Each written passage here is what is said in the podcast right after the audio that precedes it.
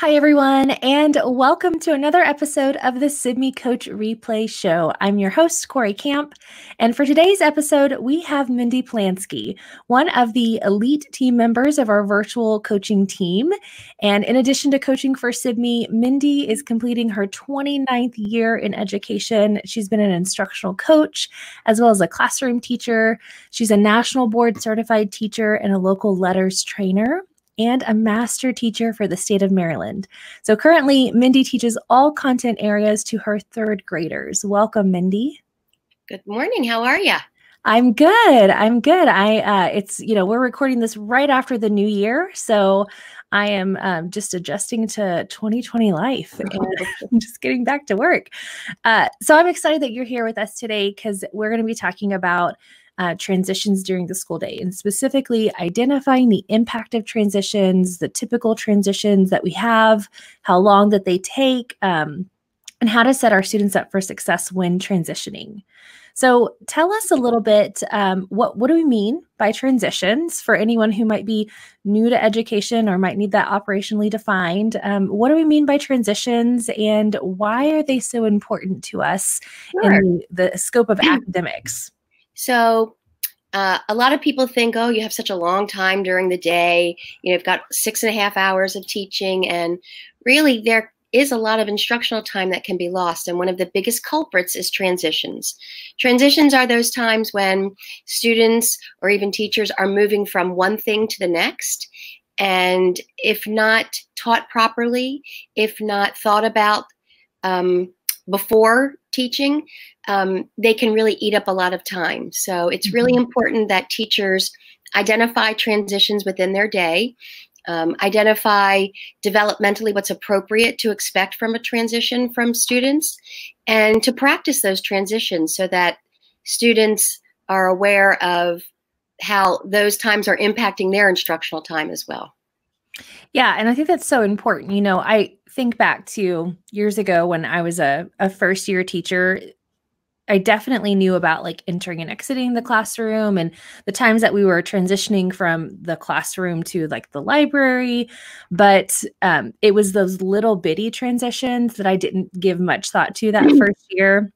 And then I'm excited we're going to talk about kind of how to identify transitions, because I was constantly looking for a list of the different transitions that I might need to have a procedure for and we might need to practice and train on. So so how do we begin to identify those transitions then? Well, like you said, they're the obvious ones, the ones when they're coming in and they have to put their book bag away or they're get ready with their materials.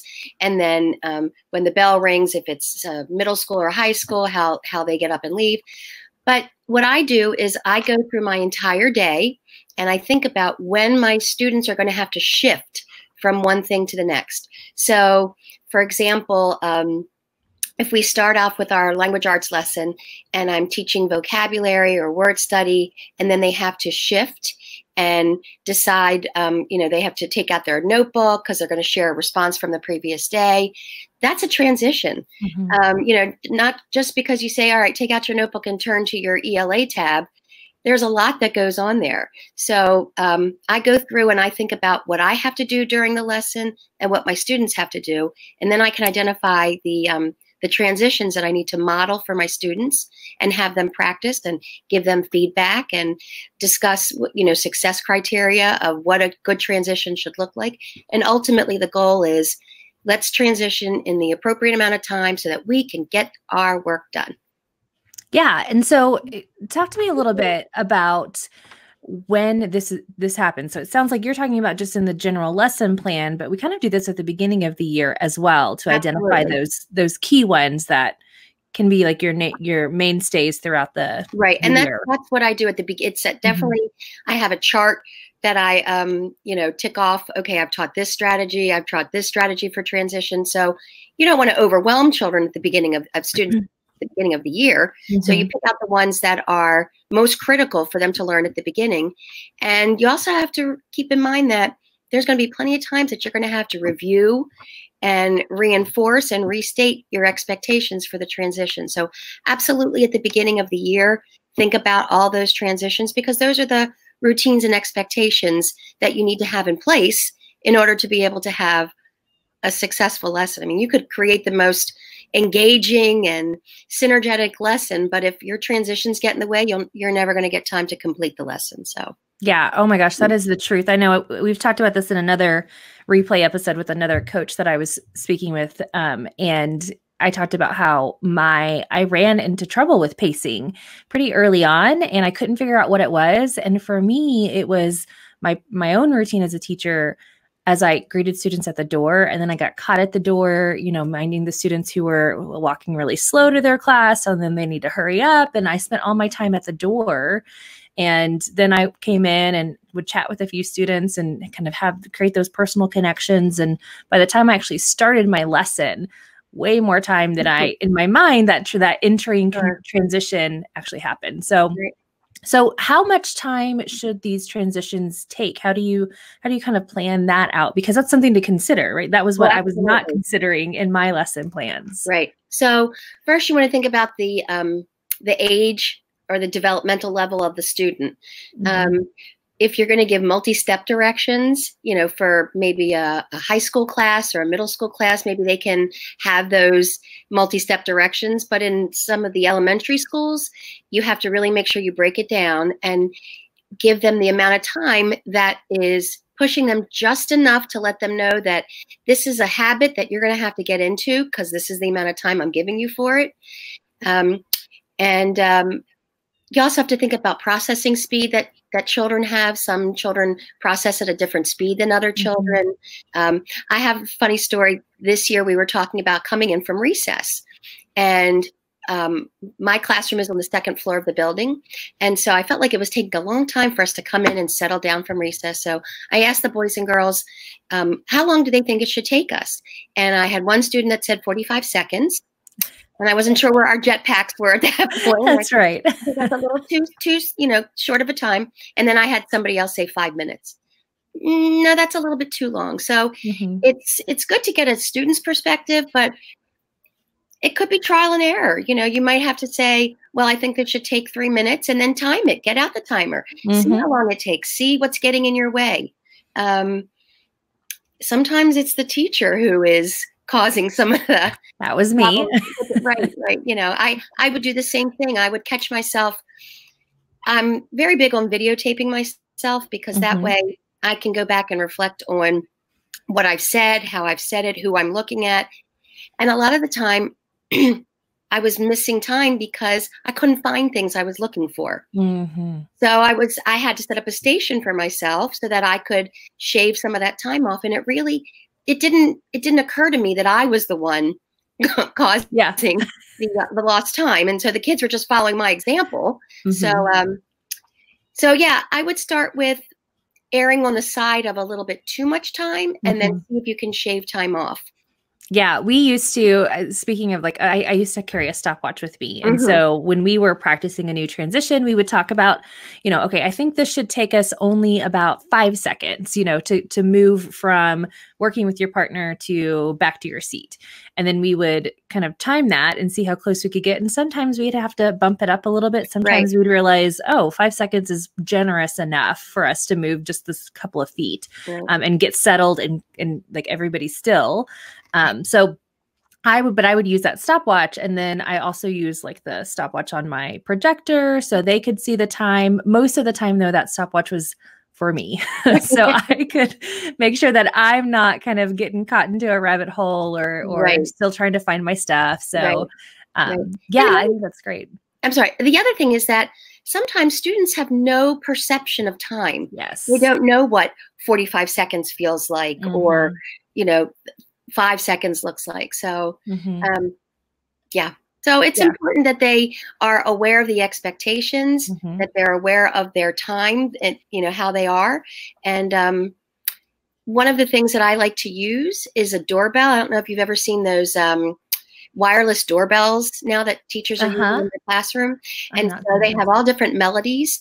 And I took the time to time each one of the different melodies to see. And so when I press the doorbell and they hear a certain song, they know they have till the end of that song to get to do whatever, you know, get ready for the next thing. And some doorbell chimes are longer than others. So it worked out pretty good. So that's another thing to help cue students into this. I know the song's going to end in a couple seconds, so I better hurry up and do what I need to do.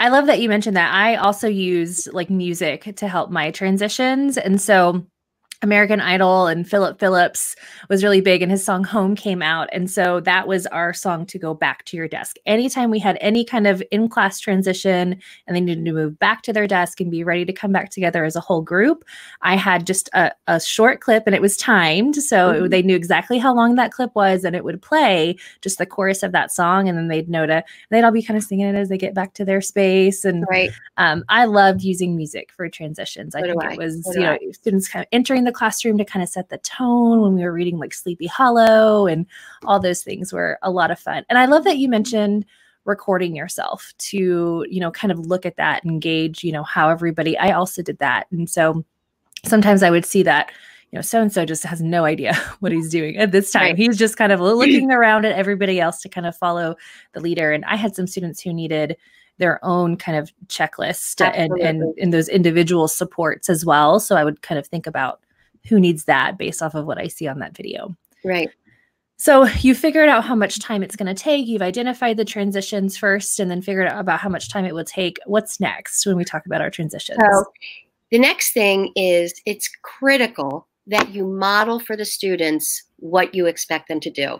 So for example, in the morning, I also play a song called Good Morning, and they come in and they're supposed to go to their lockers, put their stuff away, go to their desk, get a chair, all the stuff. But instead of me telling them, I think it's so critical that you put the onus on them to see what it is that you're doing so they can describe it, and then they make it their own. So I would, you know, tell them, okay, right now we're going to practice transitioning from whole group to small group. Now, watch what I do. And I don't say anything. And that was really difficult for me because I'm a talker and I like to narrate everything that's going on. But when you do that, it takes responsibility away from the students to pay attention, because they don't need to look, because you're narrating it for them. So I would execute the transition properly. And then I would have students raise their hands and tell me, what did they notice? Well, I noticed that as soon as the transition music started, you put your paper in the binder, you closed your binder, and then you put it in your desk, okay? Or if someone says, I noticed you didn't shove your work in your desk. Okay, well, what did you see me do? So yes, they can tell you what they didn't see, but ultimately you want them to tell you what they did see. And then they have students come up and one at a time model for you and for the class, sort of like a fishbowl activity where everybody's looking. I wouldn't have the whole class do it, but at some point during the day, you want to make sure that everybody knows the expectations. They've got that like muscle memory going on for what it's going to feel like when we transition. So those interactive modeling where, you know, you don't say a word and you just do the expectation. And after that, then we would list the success criteria. Okay, so what will it look like if we want to be successful in transitioning from whole group to small group?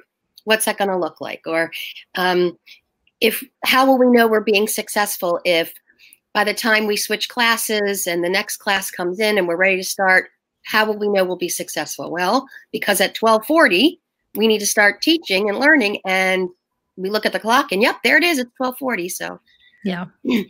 And that's helpful because then you can identify that success criteria as you see it. So you can say, you know, I see Sally is already at her desk with her pencils out and her book open and, you know, great job. And now I see, you know, Sally's friend doing it. So you can kind of support and reinforce, do that positive reinforcement of the success criteria as well. So, and if the student isn't doing the right thing, you could call on them and say, okay, Holly, what should you be doing right now? You know, what is our expectations? So that cues them into, oh, wait a minute, what was I supposed to be doing? So, yeah, definitely.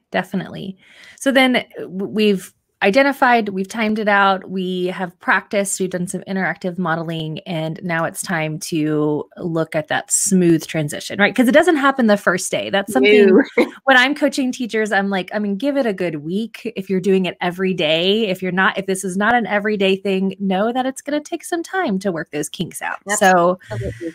So what does this look like for you? So again, practice makes permanent. So if you practice it the wrong way, it's going to be a habit in the wrong way. So you want to always provide that feedback, corrective feedback.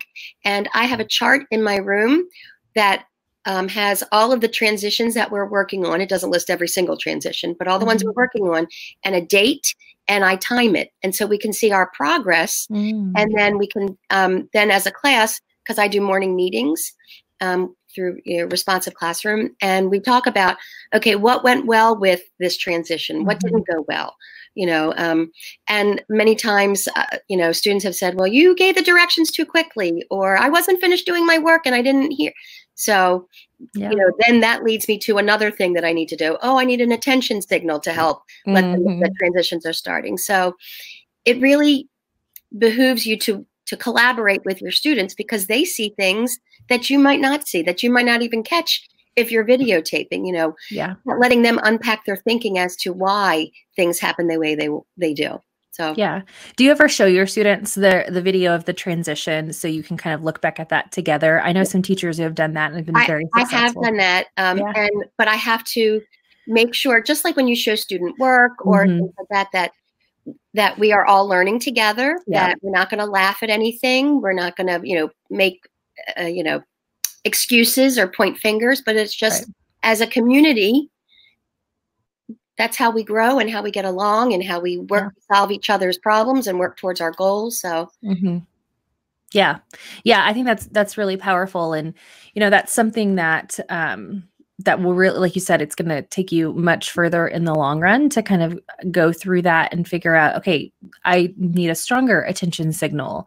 That's why the kids in the back corner of the room didn't start moving with everybody else, because they didn't hear me at that time. So, and you've also picked up on something that's really critical, is the why. I mean, no matter how old the student is, you need to tell them why, because that way they can buy into it. So if they don't know, you know, so one of the things we do to help with transition is a call and respond.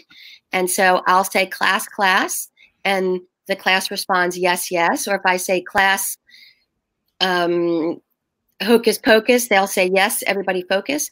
But the first couple of times I use that, I didn't tell them why. So they didn't really know why we were doing like, why am I saying this? Right, I'm saying it, but I'm still doing whatever it is that I had to tell them. The reason why we're doing this is so that you can know that that's your signal that you need to stop and that we're going to transition into something else. So it's really important that they know what the transition is, they know how to transition, they know what a successful transition looks like, and they know that the reason why it's important to transition the way we do.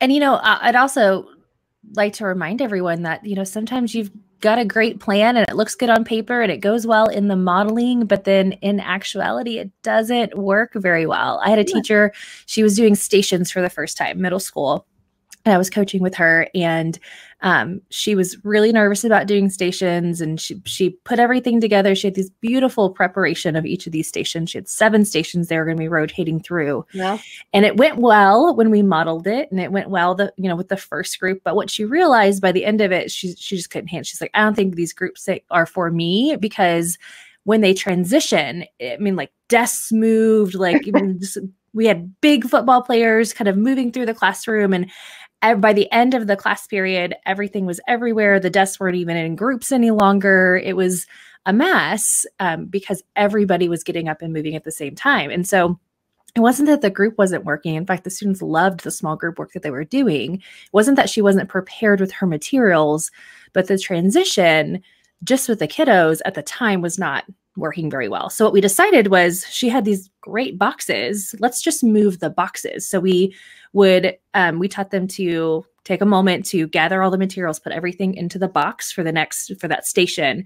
And then one person, the materials manager, picked it up and brought it over to the next desk. And so we just had 7 people up in the classroom moving, and then they'd go back to their seat, open up their box, and they're ready to go. And that worked so much better for that classroom. You know, we talked about maybe, you know, with some smaller classes, we'll get everybody up and moving. But for right now, just moving the materials is a great transition for her. So sometimes you've got to rethink it. Right. And that's the sign of a reflective teacher. Yeah. Because otherwise, if you say, well, that didn't work, I'm not going to do that again. You know, I'll give it some time, figure out what the barriers are, what the obstacles are, and, you know, try again. Yeah. Yeah. So let's talk about just that briefly. When we coach transitions, what are your big tips for coaches or teachers who are working on coaching themselves through this transition period?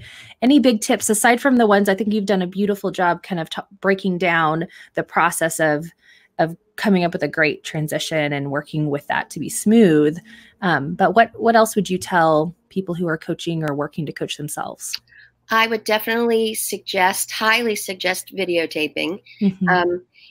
I read somewhere that teachers make, you know, more decisions during the day than some people make in a week. Yeah, yes. You have to remember that while you're transitioning and you're thinking of what's the next thing and I got to remember to do this. And so videotaping really helps you to pay attention to what the students are actually doing. So I would definitely suggest videotaping themselves. I would suggest them, if they don't have the opportunity to videotape, maybe having someone come in or even a student look at what's going on during the transition. What are my students doing and how is that different from what I expect them?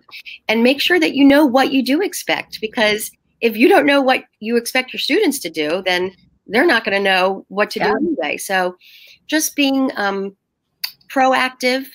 And then as the transitions are happening and, you know, behaviors get habitualized. So maybe after a couple of weeks or maybe a few months, it's slipping a little bit, your transition time. So just make sure that those are critical moments to capture more instructional time so that you're really being reflective on your teaching practice.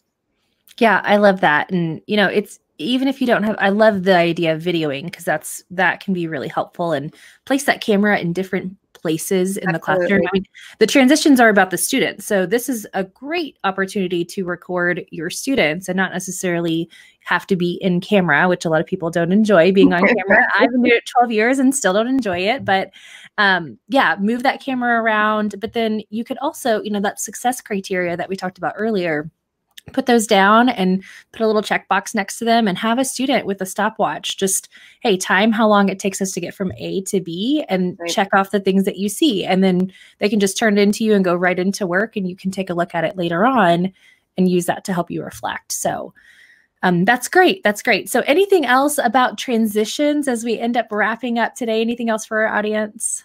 Just make sure you don't go into transition overload. You don't want to have 50 different songs for 50 different transitions. You know, I could see myself with the doorbell, with the wireless doorbell, just, you know, plugging away at everything. But, you know, it's not to entertain me and it's not to show how cool gadgets I have. It's to make sure that students realize that, yes, this is what I mean when we transition, and this is the amount of time, because we're here to maximize the amount of time we are together.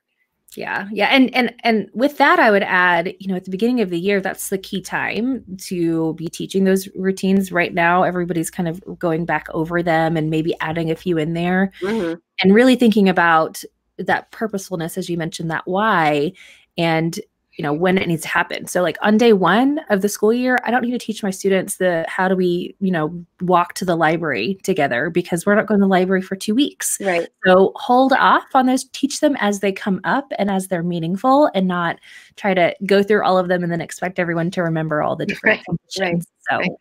Well, this has been a really great conversation, Mindy. I'm so glad that you joined us today. And I know we're going to have you back for some more episodes, break down some footage with you. So thanks again. And yeah, we'll see you again soon. So audience, tune in next week for another episode of the Sibme Coach Replay Show.